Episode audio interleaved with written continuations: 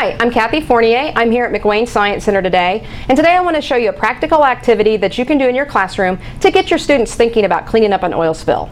This activity uses readily available, inexpensive items and supplies that you can find hopefully in your classroom, your kitchen, or at your local grocery store.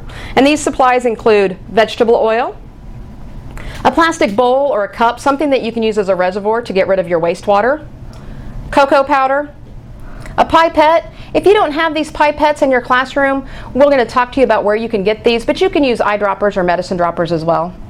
Pipe cleaners, plastic spoons, household sponge, cotton balls. I purchased these feathers at a craft store. If you can find feathers in your backyard, those would work as well.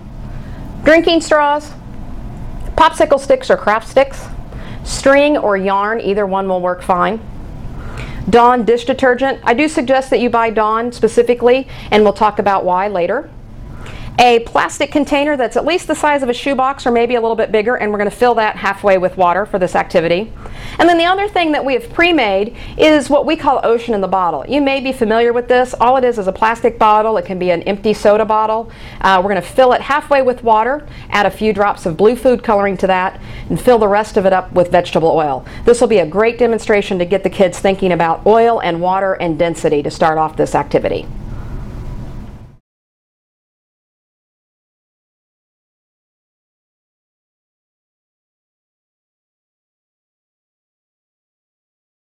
Okay, so we're about ready to start the activity. One thing you might want to think about is breaking your classes up into smaller groups, maybe four to five students per group. So just make sure you have enough of the supplies for each group when you do that. Uh, and so we are ready to go ahead and make our oil spill. We have used our uh, vegetable oil and added our cocoa powder to that. We don't really have a formula for that. We just mix it in until we think it looks right. You could go ahead and from this pour directly into your um, container of water. But just so you see how little that you really need, I'm going to pour it into this beaker and, and then pour it in here just so you see that a little goes a long way. All right, so here we go. We're going to pour our oil into our ocean here. And at this point, the kids are going to want to immediately grab all of their equipment and supplies and start trying to clean that up. We want to try to slow them down a little bit and really have them work within their groups that they're in to observe what's happening and also come up with a plan of how they're going to clean this up. They see the supplies they have in front of them. Try to get them to think about it and talk together about what might work the best. What are some of the plans that they're going to use to clean up this oil spill? Okay, so now your students are actively engaged in cleaning up their oil spill, and that's great. They're going to come up with lots of ideas, so I, I couldn't possibly show you all the different things they may come up with. I find when I do this activity here at McWane Science Center, I'm always amazed at some of the new things they come up with. But there are a few things that they probably will come up with that you can tie directly to methods that are being used today to clean up the oil in the Gulf of Mexico. One of the things that they might discover that they can do is put a piece of the string and put straws around that. And if they do that and put this down in the oil, they may find out that they can contain the oil in that.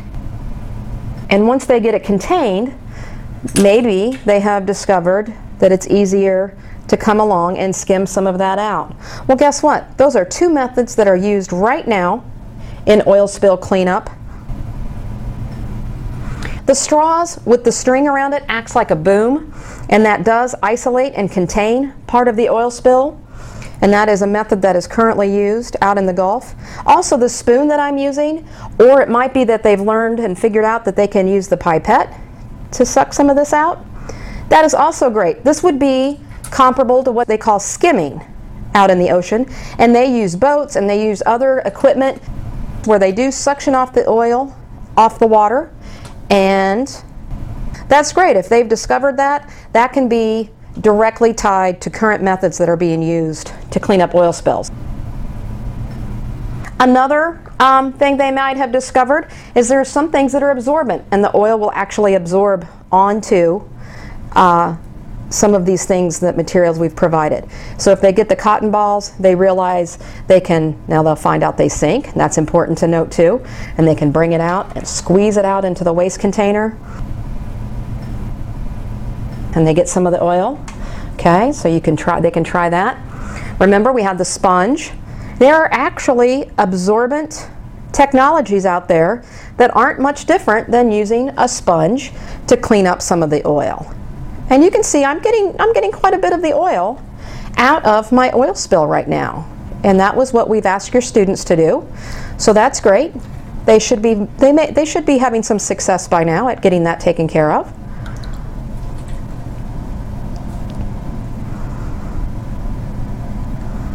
especially using a combination of all these different techniques is great. But I really wanted to highlight the, the idea of using the boom, using skimmers, and using absorbent materials because those are three techniques that are used widely in cleaning up oil spills.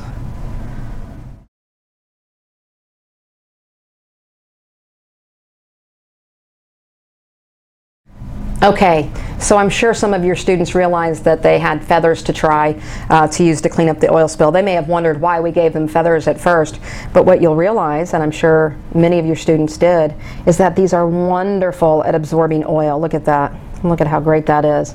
Now, as wonderful as they are as at absorbing oil, that's also a huge problem because unfortunately those feathers are usually attached to the living bird. Once their feather is covered in this oil, they can no longer fly. And I'm sure many of us have seen those horribly sad images of the pelicans coated in oil.